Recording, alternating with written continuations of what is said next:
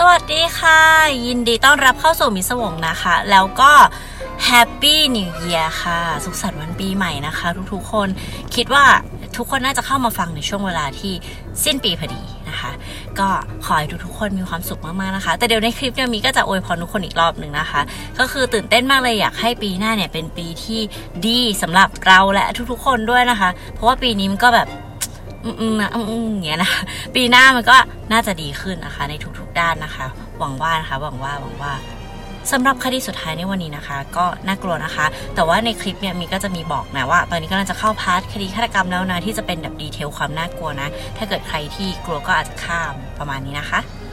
ก็อยากจะบอกว่าสำหรับทุกๆ คนนะคะ ที่เข้ามาเจอมิสวงในทุกวินาทีที่ใช้ด้วยกันในปี 2022 นี้นะคะ ขอบพระคุณมากค่ะ ทั้งทางพอดแคสต์แล้วก็ทาง YouTube นะคะ มีดีใจมากๆนะคะ ที่เรื่องราวที่อนำมาเล่าเนี่ยถูกใจหลาย ๆ คนแล้วก็ทุกคนรู้สึกว่าเออรู้สึกเหมือนมีเพื่อนเพิ่มขึ้นแบบเป็นเพื่อนกัน เป็นช่องที่เปิดเอาไว้คลายเหงาหรือว่าก่อนนอนหรือว่าทำอะไรอย่างเงี้ย ก็คือนั่นแหละคือสิ่งที่มีต้องการนะคะ ในการทำช่องนี้ขึ้นมานะ ก็ขอบคุณมากจริงๆนะคะ แล้วพบกันใหม่ในปีหน้านะ หวังว่าทุกคนจะตามมีไปในปีหน้าเช่นเดียวกันค่ะ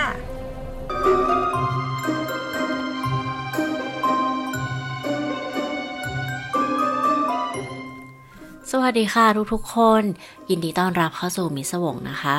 วันนี้เสียงมีอาจจะตกๆไปบ้างนะคะ เพราะว่าตอนนี้คือเจ็บคออยู่ค่ะ แต่ว่าไม่ได้เป็นโควิดนะ ก็ตรวจแล้วมันก็ไม่ได้ขึ้นเนาะมีไข้นิดหน่อยนะคะ อาจจะเป็นหวัดที่มากับฤดูกาลหรือว่าอาจจะเป็นจากการภูมิแพ้เนาะแต่ว่าเจ็บคอมากๆค่ะ ตอนแรกก็คิดว่าจะไม่อัด ตอนแรกก็คิดว่าจะแบบเออเออนอนดีกว่าอะไรเงี้ย แต่ว่าพอมาคิดได้ว่ามันเป็นตอนสุดท้ายของปี 2022 นี้แล้วนะ ก็เลยรู้สึกฮึบขึ้นมาว่า โอเค สู้ ลองอัดดูนะคะ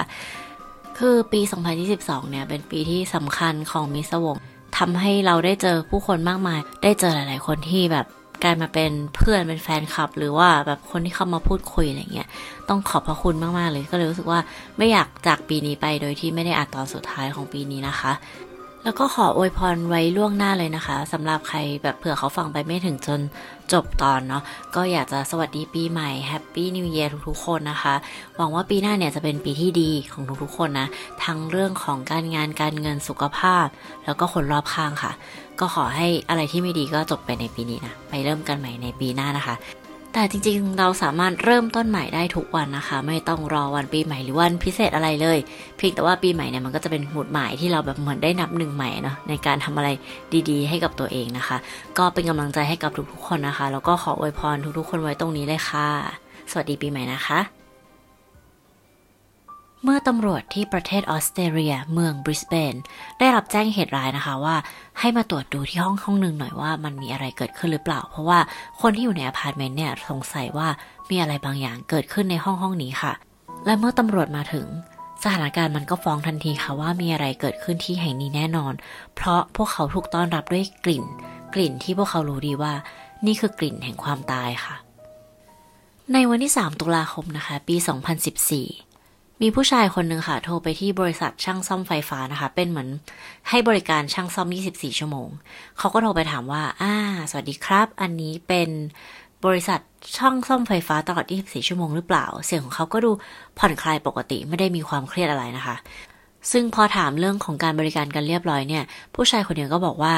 พอดีว่าที่ห้องผมเนี่ยมีปัญหานิดหน่อย ผมกำลังทำอาหารอยู่ที่บนเตา แล้วว่ามันเป็นเตาไฟฟ้าเนาะแล้วคราวนี้พอน้ำซุปมันเดือดเนี่ย มันก็หยดลงบนเตาทำให้เตาเนี่ยมันช็อตเขาเลยต้องการให้ช่างเนี่ยมาซ่อมให้หน่อยเพราะตอนเนี้ยเตามันใช้ไม่ได้เลย คุณสามารถมาซ่อมให้วันนี้ได้เลยไหมครับ ซึ่งช่างเนี่ยก็ได้มาปรากฏตัวในอพาร์ตเมนต์หรูหรานะคะ ในบริสเบนออสเตรเลียค่ะ มาคัสเจ้าของห้องวัย 28 ปีนะคะ ได้บอกกับช่างว่า เนี่ย ผมเองไงที่เป็นคนโทรเรียกนะครับ ก็คือหัวเตาเนี่ยมันพัง ระหว่างที่ผมกำลังปรุงน้ำซุปกระดูกหมูอยู่ เออ แต่ว่ากลิ่นมันจะแปลกๆนิดนึงนะคะเพราะว่าผมกำลังแบบตั้งใจเคี่ยวน้ำซุป แต่สำหรับช่างเนี่ยเขารู้สึกว่ากลิ่นมันแปลกๆนะ คือกลิ่นมันไม่ไม่ได้หอมเหมือนอาหาร เวลาเราทำสตูทำซุป ที่มันจะมีกลิ่นหอมของอาหาร แต่ว่ามันเป็นกลิ่นที่แปลกๆค่ะ แต่ช่างเนี่ยก็ได้แค่สงสัยอยู่ในใจนะคะ ก็ไม่กล้าถามอะไรออกมาเนาะในขณะที่เขาเดินเข้าไปที่ เตาไฟฟ้านี้นะคะ พรมที่เขาเดินผ่านเนี่ย มันก็ยวบยวบเหมือนพรมเนี่ย มันเปียกค่ะ แล้วห้องเนี่ยก็ค่อนข้างมืดแล้วก็รกๆนะคะ ทั้งเหม็นหืนแล้วก็อับมาก ในบนเตานั้นเองเนี่ยเขาพบกับหม้อขนาดใหญ่ขนาดแบบไซส์อุตสาหกรรมไซส์ที่ใช้ในแบบพวกครัวร้านอาหารนะคะ ที่ไม่ใช่ครัวอพาร์ตเมนต์เนาะกระชอนถุงมือยางสารฟอกขาวอะไรต่างๆเลอะเทอะไปหมดนะคะ ช่างเริ่มสงสัยว่ามันเกิดอะไรขึ้นกับที่นี่กันแน่ แต่ว่าเขาเนี่ยก็ซ่อมเตาไฟฟ้านะคะ แต่เมื่อเขาซ่อมเสร็จแล้วเนี่ย เขาก็รู้สึกไม่ค่อยสบายใจค่ะ เขาได้พูดคุยกับฝ่ายที่เป็นคนบริหารอาคารนะคะ อาจจะเป็นแบบช่างหรือว่าคนที่คอยดูแลอพาร์ตเมนต์เนาะ ว่าผมคิดว่ามันมีอะไรบางอย่างเกิดขึ้นในอพาร์ตเมนต์ที่ผมเพิ่งไปซ่อมเตานะ เพราะผมรู้สึกว่ามันแปลกๆอะด้วยกลิ่นแล้วก็อะไรหลายๆอย่าง ผู้จัดการอาคารคนนี้นะเขาคิดอย่างนั้นเหมือนกันค่ะ เขาก็จึงหยิบโทรศัพท์และโทรหาตำรวจค่ะ ก่อนที่เราจะไปถึงว่าตำรวจได้พบเจอกับอะไรนะคะ เรามาทำความรู้จักมาคัสโวเกวัย 28 ปีกันหน่อยดีกว่าค่ะ มาคัสเติบโตที่ชานเมืองบาราเลตอยู่ห่างจากใจกลางเมืองบาราเลตไปทางตะวันตกประมาณ 12 กิโลเมตรนะคะ ครอบครัวเนี่ยก็เป็นครอบครัวที่เป็นที่รู้จักนับถือกันดีในเมืองนะตัวของมาคัสก็เติบโตมาแบบปกติทั่วไปเลยค่ะ ทางครอบครัวเนี่ยไม่ได้มีความรุนแรงอะไรใด ๆนะคะ ตัวมาคัสออกจะเป็นทางเนิร์ดๆด้วยซ้ำนะเขาเนี่ยชอบ Star Wars ค่ะเหมือนเราเลยแล้วก็ชอบ Star Wars นะคะ เวลาว่างของเขาเนี่ยก็เล่นเกม PlayStation แล้วก็ฝึกซ้อมคาราเต้ค่ะ เพราะว่าพ่อของมาคัสเนี่ยเปิดโรงเรียนสอนคาราเต้ในท้องถิ่น มาคัสค่อนข้างทำได้ดีนะคะเขาถึงกับได้สายดำเลยทีเดียว เขาเป็นเด็กฉลาดเงียบๆแต่ว่าเป็นคนดีไม่ได้มีปัญหาอะไรไม่ได้บูลลี่คนอื่น แต่เขาก็มีมุม dark เล็กๆอะค่ะ ตั้งแต่เด็กๆก็คือว่าเขาค่อนข้างเป็นคนที่อารมณ์ฉุนเฉียวง่าย แบบแต่เขาไม่ได้ทำร้ายเพื่อนนะหมายถึงว่าต่อให้เขาโมโหเนี่ยเขาก็ไม่ได้เข้าไปทำร้ายใคร แต่เขาจะจ้องแบบเหมือนจ้องแรงๆมันแบบโกรธอะไรเงี้ย ซึ่งอันนี้ก็คือสิ่งที่เพื่อนเขาเล่าให้ฟังนะคะ แล้วถ้าเกิดเราไปดูที่หน้าฟีดของ Facebook ของมาคัสเนี่ยก็จะเห็นว่าเขาเป็นคนที่รักสัตว์มากนะ แล้วก็สนใจเรื่องของการกินดีอยู่ดีแบบโภชนาการนะคะ มักจะเขียนถึงข้อดีข้อเสียของการรับประทานอาหารมังสวิรัตดียังไงไม่ดียังไงอะไรเงี้ย แล้วก็โพสต์เกี่ยวกับปัญหามนุษยชน ความขัดแย้งของชงวนกาซาอิสราเอลอะไรเงี้ยต่างๆ ก็คือเขาเป็นคนที่ค่อนข้างสนใจโลกภายนอกอะไม่ได้แบบสนใจแต่เรื่องของตัวเองนะคะ แต่ก็นั่นแหละค่ะ หน้าฟีด Facebook หรือจะ Instagram หรืออะไรก็แล้วแต่เนี่ย มันก็เป็นพื้นที่พื้นที่หนึ่งนะที่ เราก็เลือกที่จะให้คนเห็นในสิ่งที่เราอยากให้เห็นประมาณหนึ่ง มีการแบบกลั่นกรองมาแล้ว ไม่มีใครรู้หรอกค่ะว่าจริง ๆ แล้ว ใครแต่ละคนเนี่ยมีความลับอะไรซ่อนอยู่ในใจบ้างนะคะ คราวนี้เมื่อมาคัสเขาโตขึ้นนะคะเขาก็ออกจากบ้านไปท่องโลกค่ะ ซึ่งเขาก็บอกกับครอบครัวว่า ที่เขาออกไปท่องโลกเนี่ย เขาไปเป็นพ่อครัวนะ ไปเป็นเชฟ อยู่บนเรือสำราญทำอาหารให้กับคนนับพันขณะเดินทางจากท่าเรือไปอีกท่าเรือหนึ่งท่องเที่ยวโลกนะคะ ซึ่งครอบครัวเนี่ยก็รู้สึกว่าโอเคนะมันก็ดูเป็นงานที่มีความสุข แล้วบนเรือสำราญแห่งนี้ค่ะ เขาก็ได้บอกกับเพื่อนๆแล้วก็ครอบครัวว่า เขาได้พบกับผู้หญิงคนหนึ่งชื่อว่ามาอย่างพาเซโตร พวกเขาเนี่ยเจอกันในปี 2013 ค่ะ แล้วก็กลายมาเป็นคบหาดูใจกันนะ แต่ว่ามาคัสเนี่ยไม่เคยพามาอย่างมาเจอกับครอบครัวนะ ก็แค่รู้ว่าเขาเนี่ยคบกับผู้หญิงคนนี้ค่ะ มาอย่างพาเซโตนะคะ เธอเกิดที่ทางตอนใต้สุดของเกาะสุมาตราในอินโดนีเซียค่ะ มันจะมีจังหวัดที่ชื่อว่าลำปุงนะคะ ที่นี่เด็กชายคนหนึ่ง ใช่ค่ะ เด็กชายค่ะ เขาชื่อว่าเฟบรีนะคะ ได้รับการเลี้ยงดูเติบโตมาพร้อมกับน้องสาวสองคนค่ะ แต่แม่ของเฟรบรีเนี่ยก็รู้ดีนะคะว่า ลูกชายของเธอเนี่ยเหมือนกับผู้หญิงมากกว่า เธอไม่เคยรังเกียจว่าลูกเธอจะเป็นแบบไหนนะคะ เธอแค่อยากให้ลูกของเธอเนี่ยเป็นคนดี ได้อยู่ในโลกใบนี้อย่างมีความสุขก็พอค่ะ เมื่อเฟบรี้เติบโตขึ้นมา เฟบรี้เนี่ยก็บอกกับแม่ว่า ผมอะอยากเป็นผู้หญิง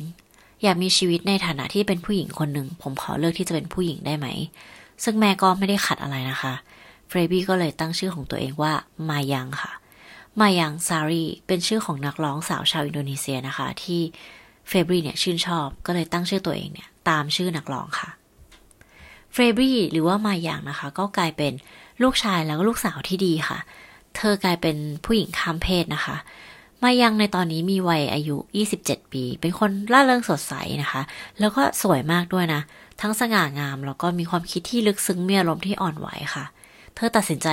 ออกไปพบกับโลกกว้างค่ะ แล้วเธอก็รู้ว่า เธอเนี่ยเป็นเสาหลักของครอบครัว เธอจะต้องทำงานเลี้ยงครอบครัวนะคะ เธอก็เลยตัดสินใจเดินทางไปที่ออสเตรเลียค่ะ แต่ที่ออสเตรเลียเนี่ยงานที่เธอทำเธอเป็น High Class Escort ค่ะทุกคน หรือว่าเป็นขายบริการทางเพศแต่แบบถูกกฎหมาย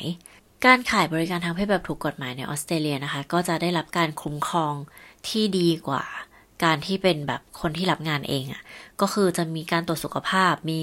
การเช็คว่าเออคุณไปกับใครอะไรแบบนี้ก็คือมันก็ค่อนข้างปลอดภัยในการที่จะทำอาชีพนี้นะคะ แล้วมายังเนี่ย เธอก็เป็นสตรีข้ามเพศหรือว่าเป็น transgender นะเธอมาทำสัญญกรรมที่เมืองไทยด้วยนะคะ แต่ว่าอันนี้ไม่แน่ใจว่ามาแบบผ่าตัดแปลงเพศหรือว่าทำอย่างอื่นนะคะ ในช่วงเวลานั้นเนี่ยก็เป็นช่วงเวลาที่เธอทำเงินได้เยอะค่ะ แล้วก็ส่งเงินบางส่วนกลับไปให้แม่และน้องสาวของเธอ เพียงพอที่จะส่งน้องสาวเรียนหนังสือนะคะ ต้องบอกว่ามายังเนี่ยรักครอบครัวมากๆค่ะ ไม่ว่าเธอจะไปอยู่ที่ไหนเนี่ย เธอก็ไม่เคยลืมครอบครัวของเธอเลยนะคะ และการที่มายังได้ทำงานในอุตสาหกรรมทางเพศเนี่ยแหละทำให้เธอได้พบเจอกับมาคัสค่ะ ซึ่งมาคัสไม่ได้มาเป็นลูกค้านะคะ เขาเป็นคนขายบริการทางเพศด้วยค่ะ ทุกคนอาจจะงง อ้าวไม่ได้เจอกันบนเรือสำราญหรอ เขาไม่ได้เจอกันบนเรือสำราญค่ะ เรือสำราญเนี่ยคือเป็นสิ่งที่มาคัสบอกกับคนอื่น แต่ในความเป็นจริงเนี่ย พวกเขาเจอกันที่ซองที่ทำงาน ใช้คำว่าซองละกันนะ มันเป็นโบรโทแต่ว่ามันถูกกฎหมายนะคะ อันนี้ แต่เมื่อทั้งสองพบกันเนี่ย พวกเขาก็คลิกกันค่ะ เจ้าของสถานบริการแห่งนี้นะคะ เขาชื่อว่าอีเวนจิเนลนะคะ เขาไม่ค่อยชอบมาคัสค่ะ แล้วเขาก็ไม่อยากให้ มายังเนี่ยไปคบกับมาคัสด้วยนะคะ คือมาคัสเนี่ยเป็นคนที่แอบใช้ยา แอบดื่มเหล้าเยอะ แล้วก็เคยพกปืนมาทำงาน ซึ่งมันเป็นอะไรที่ไม่ได้นะคะ คือทางทางสถานบริการหรือว่าทางซองเนี่ยเขาจับได้ ซึ่งเขาก็ลงโทษมาคัสโดยการที่ไม่ให้ทำงานที่นี่นะ แต่ว่ามายังเนี่ยไม่ได้มีปัญหาอะไร ทางเจ้าของสถานบริการเนี่ยก็บอกว่ามายังเนี่ยเป็นคนสวย เป็นคนเก่ง เป็นคนน่ารัก จิตใจดี ไว้ใจได้ เขาไม่อยากให้เธอไปคบกับคนแบบนั้นเลย แต่ว่าสุดท้ายแล้วเนี่ยการที่ทั้งคู่คบกันนะคะมันก็เลยทำให้มาคัสเนี่ยชวนมายังออกมารับงานเองก็คือออกจากซองที่ถูกกฎหมายนะคะ มาทำงานแบบเหมือนกับเป็นเอสคอร์ตเอง ซึ่งก็แปลว่ามันสามารถที่จะเจอกับการใช้ยาเสพติด ไม่มีการคุ้มครองหรือว่าไม่มีคนที่จะช่วยเหลือ ถ้าพวกเขาเนี่ยไปเจอปัญหาหรือว่าไปเจอกับคนไม่ดีอะไรแบบนี้ค่ะ แต่มายังเนี่ยก็เชื่อว่า มาคัสเนี่ยอาจจะดูแลเธอได้ แต่ทางเจ้าของซองเนี่ยก็คือบอกว่าเขาว่ามองสถานการณ์เนี้ยว่ามาคัสเนี่ยน่าจะหารายได้จากการที่มายังขายตัวมากกว่า เพราะว่ามาคัสเป็น male escort หรือว่าผู้ชายที่ขายตัวก็จริง แต่ว่าเขาไม่ได้ดังเหมือนมายังนะคะ มายังถือว่ามีชื่อเสียงแล้วก็มีแขกเยอะอะไรประมาณนี้ค่ะ และทุกอย่างก็เกิดขึ้นอย่างรวดเร็วนะคะ ทั้งคู่บินไปแต่งงานกันที่เดนมาร์กในปี 2013 ที่พวกเขาเจอกันเลยค่ะ แล้วมายังเนี่ยก็โทรไปบอกที่บ้านนะคะว่า ช่วยให้พรหน่อยได้ไหม เธอกำลังจะแต่งงานกับแฟนหนุ่มชาวออสเตรเลีย แล้วเมื่อพวกเขาไปแต่งงานกันเรียบร้อยแล้วที่เดนมาร์กเนี่ย ทั้งคู่ก็เดินทางมาที่อินโดนีเซียค่ะ เพื่อให้มาคัสเนี่ยได้พบกับครอบครัวของมายังนะคะ แต่ว่าทางครอบครัวของมาคัสเนี่ยไม่ทราบ เกี่ยวกับเรื่องนี้เลยนะคะ คือตัวของมาคัสเนี่ยค่อนข้างโกหกครอบครัวในหลาย ๆ อย่างแหละ ทั้งเรื่องของการทำงานอาจจะเรื่องของการใช้ชีวิตด้วย แน่นอนว่าทางครอบครัวเขาเนี่ยไม่ทราบนะคะว่าเขารับงานเป็นโสเพณีด้วย คราวนี้พอพวกเขาเดินทางมาที่เอเชีย หรือว่าเนี่ยอย่างมาที่อินโดนีเซียเนี่ยทั้งคู่ก็ยังทำงานอยู่นะคะ ก็คือรับงานอย่างตัวของมาคัสเนี่ยเขาก็จะมีชื่อในวงการของเขา เขาใช้ชื่อว่า Health XL นะคะ แล้วก็จะโฆษณาว่าตัวเองเนี่ยเป็นหนุ่มน้อยชาวออสเตรเลียผู้เปิดรับทุกอย่างเลย ไม่ว่าคุณจะเป็นแขกแบบไหนก็สามารถที่จะใช้บริการกับเขาได้นะคะ ส่วนมายังเนี่ย เธอก็จะมีชื่อในวงการประมาณว่า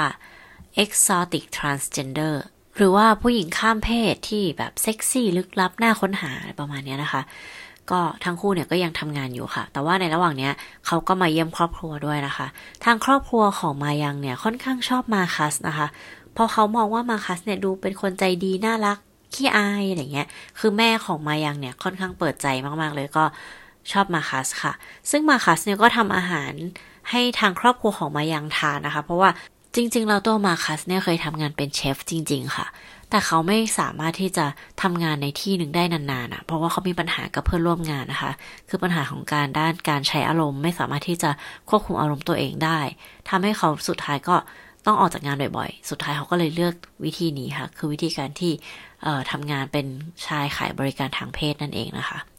ส่วนครอบครัวของมายังเนี่ย ก็จะทำอาหารให้กับมาคัสทานเหมือนกัน ก็จะเป็นอาหารท้องถิ่นเนาะ ซึ่งมาคัสก็จะมีความสุขค่ะ เขาก็จะมักจะถามว่า อันนี้ใช้เครื่องเทศอะไร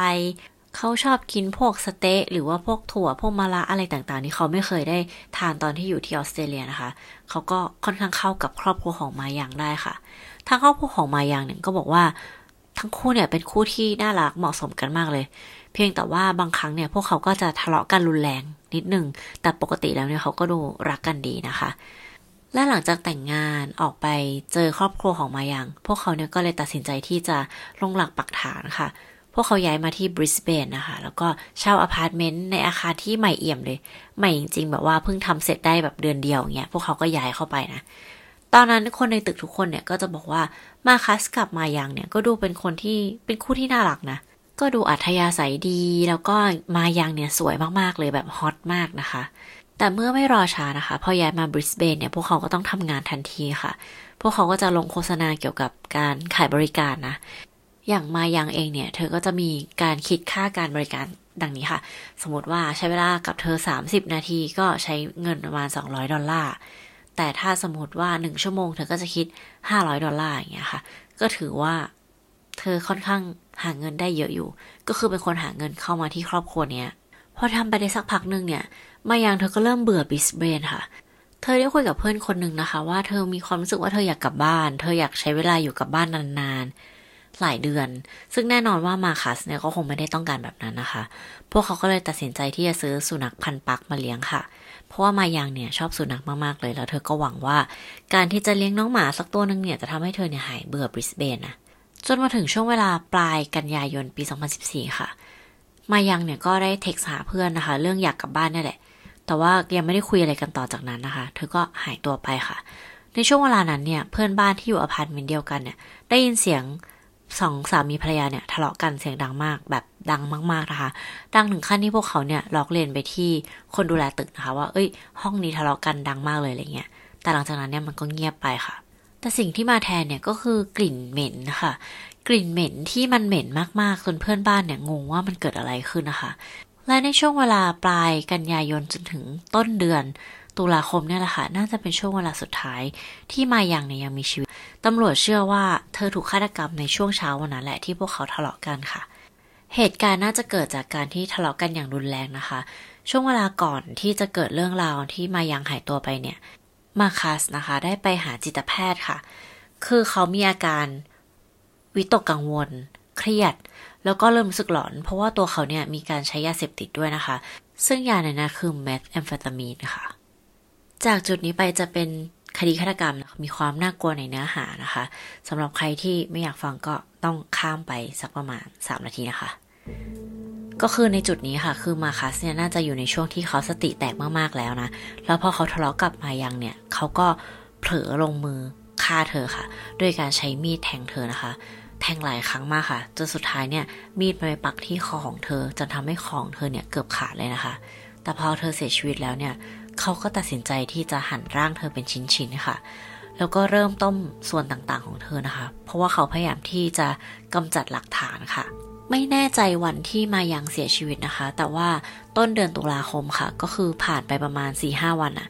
ตัวมาคัสได้ออกมาซื้อของนะคะ คือของที่เขาซื้อเนี่ยคือ ถุงมือน้ำยาฟอกขาวหรือว่าบลีชแปรงขัดถุงขยะผ่าเช็ดทำความสะอาด อ่างสำหรับซักผ้ากะละมังต่างๆเนี่ยค่ะ แล้วหลังจากที่เขาซื้อของเสร็จเนี่ย เขาก็เรียกแท็กซี่นะคะ ไปที่โรงพยาบาล Royal Brisbane ค่ะ โดยบอกคนขับแท็กซี่ว่า เขาเนี่ย เจ็บมือเพราะว่าเขาหั่นหัวหอมค่ะ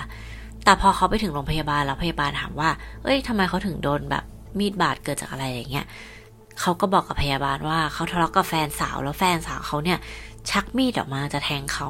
เขาก็เลยเหมือนกระชากมีดออกมาจากมือเธอค่ะทำให้มือเขาเนี่ยเป็นแผลนะคะ แล้วเมื่อกลับมาที่อพาร์ตเมนต์เนี่ยพอเขาเจอกับผู้จัดการอพาร์ตเมนต์นะคะ เขาก็เล่าให้ผู้จัดการฟังค่ะ เล่าคล้ายๆที่เขาเล่าให้พยาบาลฟังเนี่ยแหละว่าเขาทะเลาะกับมาอย่างนะแล้วก็เกิดการแบบยื้อยื้อแย่งมีดขึ้นมาทำให้เป็นแผล ผู้จัดการตึกก็ฟังแล้วก็แบบ อืมตอนนั้นเขาก็ไม่ได้คิดอะไรเนาะแต่เขาแค่กังวลกับกลิ่นเหม็นแปลกๆที่เกิดขึ้นในอพาร์ตเมนต์เท่านั้นเองค่ะ แล้วหลังจากนั้นเนี่ยมาคัสก็ออกไปข้างนอกอีกครั้งหนึ่งนะคะ คราวนี้เขาไปซื้อพวกมีดปังตอค่ะ แล้วคราวนี้การที่ผู้จัดการเริ่มสังเกตเห็นกลิ่นแปลกๆเนี่ยแล้วก็มีเรื่องราวของมาคัส แล้วก็มาอย่างที่เขาเล่าให้ฟังอีกเนี่ย เขาก็เริ่มแบบเริ่มสงสัยแหละ แต่ว่ามันก็ยังไม่มีหลักฐานอะไรเนาะจนวันต่อมาค่ะในขณะที่เตาไฟฟ้าของเขาเนี่ยมันช็อตแล้วจำเป็นต้องเรียกช่างไฟฟ้ามาพอช่างไฟฟ้ามาซ่อมเสร็จ ก็มาคุยกับคนดูแลตึกว่าห้องนี้มันแปลกๆนะ ผมว่ามันแปลกๆกลิ่นก็แปลกๆข้างในก็แปลกๆสิ่งนี้แหละค่ะ มันทำให้คนที่ดูแลตึกเนี่ย คิดว่าต้องโทรแจ้งตำรวจแหละ เมื่อเจ้าหน้าที่ตำรวจมาถึงนะคะ พวกเขาก็รู้ทันทีค่ะว่ามันมีอะไรที่เกี่ยวกับความตายแน่นอน เพราะการที่เป็นเจ้าหน้าที่ตำรวจแปลว่า เขาต้องเคยเข้าไปในที่ที่มีศพหรือว่าเคยเจอกับร่างที่แบบเสียชีวิตแล้วอะไรเงี้ย เขาจะรู้ว่ากลิ่นมันเป็นยังไง หรือว่ากลิ่นของการกบเกินคดีฆาตกรรมเนี่ยมันเป็นยังไงนะคะ มื่อเจ้าหน้าที่ตำรวจมาถึงห้องมาคัสเนี่ยเขาก็พยายามเคาะประตูค่ะ ซึ่งมาคัสเนี่ยก็เปิดประตูให้นะคะ แล้วตำรวจก็บอกว่าขอเข้ามาดูห้องหน่อยได้ไหม ในช่วงเวลานั้นเนี่ยมาคัสก็ตัดสินใจให้ตำรวจเข้ามาดูนะคะ แต่ว่าเขาเอาอุบายค่ะว่า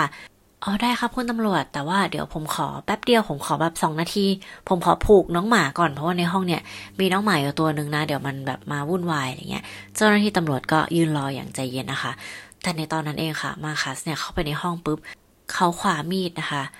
ปาดไปที่คอของตัวเอง แล้ววิ่งหนีไปทางระเบียงค่ะ คือพวกเขาอยู่อพาร์ตเมนต์ก็จริง แต่ว่าพวกเขาอยู่ที่ชั้นหนึ่ง คราวนี้พอวิ่งหนีออกไปปุ๊บก็กระโดดข้ามรั้วหนีออกไปเลยค่ะ ตอนนั้นเนี่ยตำรวจที่อยู่หน้าห้องก็รู้แล้วว่ามันเกิดอะไรขึ้นแน่นอนนะคะ ก็เลยบุกเข้ามาในห้อง แล้วมาบุกเข้ามาเรียบร้อยแล้วเนี่ย พวกเขาก็เจอกับหม้อซุปขนาดใหญ่ค่ะ ที่เตาเนี่ยยังเดือดปุดๆอยู่เลยนะคะ ก็คือเตาไฟฟ้าที่ซ่อมเสร็จแล้วนั่นเองค่ะ เจ้าหน้าที่เนี่ยก็ชะโงกไปดูว่าในเตาเนี่ยมันมีอะไร ในหม้อใบเนี่ยมันมีอะไรอยู่ สิ่งที่พบก็ทำให้พวกเขาเนี่ยต้องตกตะลึงค่ะ เพราะในหม้อนั้นเนี่ยคือเท้าของมนุษย์ที่กำลังเดือดอยู่ค่ะ เจ้าหน้าที่ชุดหนึ่งนะคะ ก็วิ่งตามมาคัสออกไปค่ะ และเจ้าหน้าที่อีกชุดหนึ่งที่เป็นแบบตำรวจนิติเวชนะคะ ก็เข้าทำการสำรวจในห้องค่ะพบว่าพรมที่ช่างซ่อมไฟฟ้าเนี่ยบอกว่ามันเหยาะแยะเหยาะแยะเหมือนเดิมแล้วพรมมันเปียกอะคะ่ะ คือพรมเนี่ยชุ่มไปด้วยเลือดนะคะ เจอถุงมือยาง มีดสารฟอกขาวในถุงพลาสติก แต่สิ่งที่สยองสุดยังไม่ใช่ตรงนั้นค่ะ เพราะว่ามันอยู่ในเครื่องซักผ้าค่ะ เพอพวกเขาเปิดเครื่องซักผ้าดูเนี่ย ก็พบกับศีรษะชิ้นส่วนอื่นๆของร่างกายของผู้หญิงอยู่ในเครื่องซักผ้านั้นค่ะ และแน่นอนนะคะ ชิ้นส่วนอันนี้ก็เป็นใครไปไม่ได้ก็คือชิ้นส่วนของมายังนั่นเองค่ะในตอนนั้นมาคัสที่วิ่งหนีไปแล้วนะคะ ซึ่งมีตำรวจตามไปค่ะ ตำรวจตามไปจากรอยเลือดนะคะ ที่หยดตามทางนะ มาคัสก็วิ่งหนีเข้าไปในตรอกตรอกหนึ่งค่ะ แล้วก็ไปซ่อนตัวอยู่ในถังขยะนะคะ เป็นถังขยะใหญ่ ๆ เลยค่ะ คราวนี้พอตำรวจพยายามเรียกค่ะ คือมีตำรวจแบบล้อมอยู่ประมาณ 15 นาย เราพร้อมกับสุนัขที่แบบคอยดมกลิ่นนะคะ ที่ตามมาคัสมาเนี่ย พยายามบอกให้เขาอะออกมาจากถังขยะเถอะออกมาจากที่ซ่อน แล้วก็มอบตัวซะ แต่ว่ามาคัสเนี่ยก็ไม่ได้ออกมานะคะ สุดท้ายพอตำรวจเนี่ยเข้าไปดูใกล้ ๆ ก็พบว่ามาคัสได้เสียชีวิตแล้วค่ะ จากแผลที่เขาจัดการตัวเองที่คอแล้วก็ข้อมือนะคะ จากการที่ตำรวจสัมภาษณ์เพื่อนบ้านก็บอกว่า คือกลิ่นอะมันเหม็นมาก เหม็นจนแบบ แค่เคยเดินออกมาจากห้องอะก็คือน้ำตาไหลแล้วว่าเหม็นจนแสบตา มันเหมือนกับมีคนเอาอาหารสุนัขหรือว่า พวกเนื้อแดงออกมาแล้วก็ตากไว้ข้างนอก แต่ว่า พวกเขาเนี่ยรู้สึกสงสารมายังมากๆค่ะ คือ พวกเขาบอกว่ามายังเนี่ยคงถูกฆ่ามาหลายวันแล้วนะคะ แล้วพวกเพื่อนบ้านเนี่ยก็ได้แต่เดินผ่านห้องของมายังกับมาคัส โดยที่คิดว่ากลิ่นอะไรอะเหม็น แต่พวกเขาเนี่ยไม่เคยคิดว่ากลิ่นเนี่ยจะเท่ากับคดีฆาตกรรม หรือว่าจะมีคนตายในห้องอะไรเงี้ย พวกเขาไม่ได้คิดอย่างนั้นแค่คิดว่าเออมันเกิดจากอะไรนะอะไรเงี้ยซึ่งพอเราอ่านนะเราก็เออ จริงเนาะเพราะว่าเวลาแบบเราได้กลิ่นอะไรเหม็นๆนะเราคงไม่ได้คิดถึงขั้นว่า เฮ้ยมันมีกลิ่นมีใครเอาอะไรมาทิ้งไว้หรือเปล่านะ มีคนเอาซากศพมาทิ้งไว้หรือเปล่าอะไรเงี้ยก็ไม่ได้คิดอย่างนั้นเนาะแค่คิดว่า เออตรงนี้ขยะเหม็นแน่เลย หรือว่าตรงนี้น่าจะมีอะไรแบบ เน่าอยู่ ซึ่งมากสุดเราก็คิดแค่ว่า หนูตายมั้งอะไรเงี้ยเออเราไม่ได้คิดถึงขั้นนั้นนะจากการเสียชีวิตของมายังแล้วก็มาคัสนะคะ ถึงเรื่องราวจะไม่ได้ไปต่อในศาลเพราะว่าผู้ก่อเหตุเนี่ยก็เสียชีวิตไปแล้วเช่นเดียวกันนะไม่ได้จับใครมาลงโทษได้ แต่ว่าก็มีการเปิดหลักฐานมากมายว่ามันเกิดอะไรขึ้นนะคะ ในเรื่องราววันนี้ เรื่องเนี้ยก็เป็นข่าวดังที่ออสเตรเลีย แล้วก็เป็นข่าวดังที่อินโดนีเซียด้วยเป็นบ้านเกิดของมายังเนาะคือต้องบอกว่าทางครอบครัวของมาคัสอะเขาไม่รู้เลยนะว่าลูกของเขาเนี่ยใช้ชีวิตแบบนี้ มีแฟนเป็น ผู้หญิงข้ามเพศเป็น transgender เนี่ยไม่รู้ด้วยซ้ำก็เข้าใจว่าเป็นผู้หญิงคนหนึ่ง แล้วก็การที่มาคัสเนี่ยขายตัวพวกเขาก็ไม่รู้ คือช็อกมาก แบบว่าเข้าใจว่าลูกตัวเองเนี่ยทำงานอยู่บนเรือสำราญนะคะ แล้วก็พอมันมีการพูดถึงคดีเนี้เนี่ย ก็มีนักจิตวิทยาเนี่ยเขาออกมาพูดคุยเกี่ยวกับ เรื่องนี้ซึ่งเราว่าก็น่าสนใจนะ คือเขาบอกว่าการที่เป็นผู้ชายแล้วทำงานขายบริการทางเพศอะมีความกดดันมากกว่าผู้หญิง เออ มันเหมือนกับแบบว่า เป็นอาชีพที่ผู้ชายไม่ค่อยทำกันอะเราก็จะเหมือนมีสติ๊กมาเหมือนเป็นแผลของชีวิตอะไรเงี้ยว่า เฮ้ย เคยเป็นผู้ชายขายบริการทางเพศ หรือว่าต้องทำงานขายบริการทางเพศนะคะ แล้วก็เกี่ยวข้องกับการใช้ยาเสพติด แล้วก็บริโภคแอลกอฮอล์เยอะมากกว่าผู้หญิง ก็ไม่รู้ว่าทำไมสำหรับเราเรารู้สึกว่า ไม่มีใครอยากทำงานเป็น escort หรือว่าขายบริการทางเพศหรอก ถ้ามีทางเลือกอื่น นะคะ แต่ว่าบางครั้งอย่างมายังอาจจะมองว่าวิธีการเนี้ยมันอาจจะช่วยให้ครอบครัวของเธอเนี่ยได้เงินเร็ว ส่วนมาคัสเนี่ยเขาอาจจะมีความที่ไม่สามารถที่จะทำงานที่ไหนได้นานๆ ด้วยปัญหาส่วนตัวปัญหาทางจิตอะไรต่างๆเนี่ยแต่ว่านั่นแหละค่ะ คือมันก็เป็นอาชีพที่อันตราย ทั้งผู้หญิงผู้ชายหรือว่าจะเป็นเพศไหนๆ LGBT อะไรก็แล้วแต่คือสามารถจะพบเจอกับคนที่อาจจะตั้งใจมาทำร้าย อย่างจะพวกคดีฆาตกรรมต่างๆ ที่ พวกเราก็ฟังกันบ่อยๆนะคะ ส่วนมากเหยื่อก็จะเป็นหญิงค้ายบริการโสเพณีอะไรพวกนี้เพราะว่าพวกเขาเนี่ยเป็นเหยื่อที่หาได้ง่าย แล้วก็ไม่มีใครตามว่า พวกเขาไปไหน ใครจับไปหรือเปล่าอะไรเงี้ย คือเหมือนกับพวกเขาเป็นบุคคลที่แบบมันชายขอบมากๆอะสังคมจะไม่ค่อยแบบสนใจเท่าไหร่ทั้งๆทที่พวกเขาก็เป็นมนุษย์คนหนึ่งสำหรับเรา แล้วก็งานของพวกเขาเนี่ยมันอันตรายโดยเฉพาะในเรื่องนี้นะคะ มายังเนี่ยเคยได้ทำงาน ขายบริการก็จริง แต่มันเป็นการขายบริการที่ถูกกฎหมายอะ่ะคือยังมีคนที่คอยดูแลเธอ คอยตรวจสุขภาพ คอยดูแลความปลอดภัยอะไรต่างๆ แต่ว่าพอเธอเลือกที่จะมารับงานเองกับมาคัสเนี่ยมันก็ทำให้หลายๆอย่างมันอันตรายมากขึ้น ไม่มีใครคอยตรวจดูว่าพวกเขาเนี่ยมีชีวิตอยู่กันเป็นยังไง มีการใช้สารเสพติดไหมอะไรแบบเนี้ยแล้วก็มันมีอีกทฤษฎีหนึ่งนะทุกคนก็คือว่าเป็นอีกด้านหนึ่งของเรื่องเลยก็คือ ทั้งคู่เนี่ย แต่งงานกันแค่เพียงเพราะว่าเป็นธุรกรรมทางธุรกิจนั่นเอง ก็คือตัวของมาคัสเนี่ยเขาเป็นหนี้ก้อนโตแหละทำให้เขาต้องอขายตัวเนาะแต่ว่าเขาแต่งงานกับมายังด้วยเพราะว่ามายังเนี่ยจะให้เงินเขาให้เงินมาใช้หนี้ซึ่งมายังเนี่ยอยากจะได้สัญชาติออสเตรเลียก็เลยแต่งงานกัน มันเป็นเรื่องของธุรกิจนะคะ แล้วก็ตัวของมาคัสเนี่ยโกรธมายัง เพราะว่ามายังเนี่ย ตั้งใจที่จะเปิดเผยกับครอบครัวของมาคัสว่าเขาเนี่ยทำงานอย่างนี้นะ แล้วเขาก็แต่งงานกับเธอนะ มีความสัมพันธ์กันอะไรแบบเนี้ย ถ้าเขาทิ้งเธอไป เธอเนี่ยจะมาแฉเขากับครอบครัว สิ่งนี้ทำให้มาคัสเนี่ยโกรธแล้วก็ลงมือฆ่าเธอค่ะ อันนี้ก็เป็นทฤษฎีทฤษฎีหนึ่งก็คือแยกไปเลยว่าพวกเขาไม่ได้เป็นคู่แต่งงานที่แบบคบกันหรืออะไรเงี้ยมันเป็นเรื่องของธุรกิจแล้วมีการที่จะแบล็กเมย์มีการที่จะแฉก็เลยทำให้เกิดคดีฆาตกรรมขึ้นมา แต่แน่นอนค่ะ คือเรื่องราวมันจะเป็นยังไงเนี่ยไม่สามารถที่จะมีใครให้คำตอบได้นะคะ เพราะว่า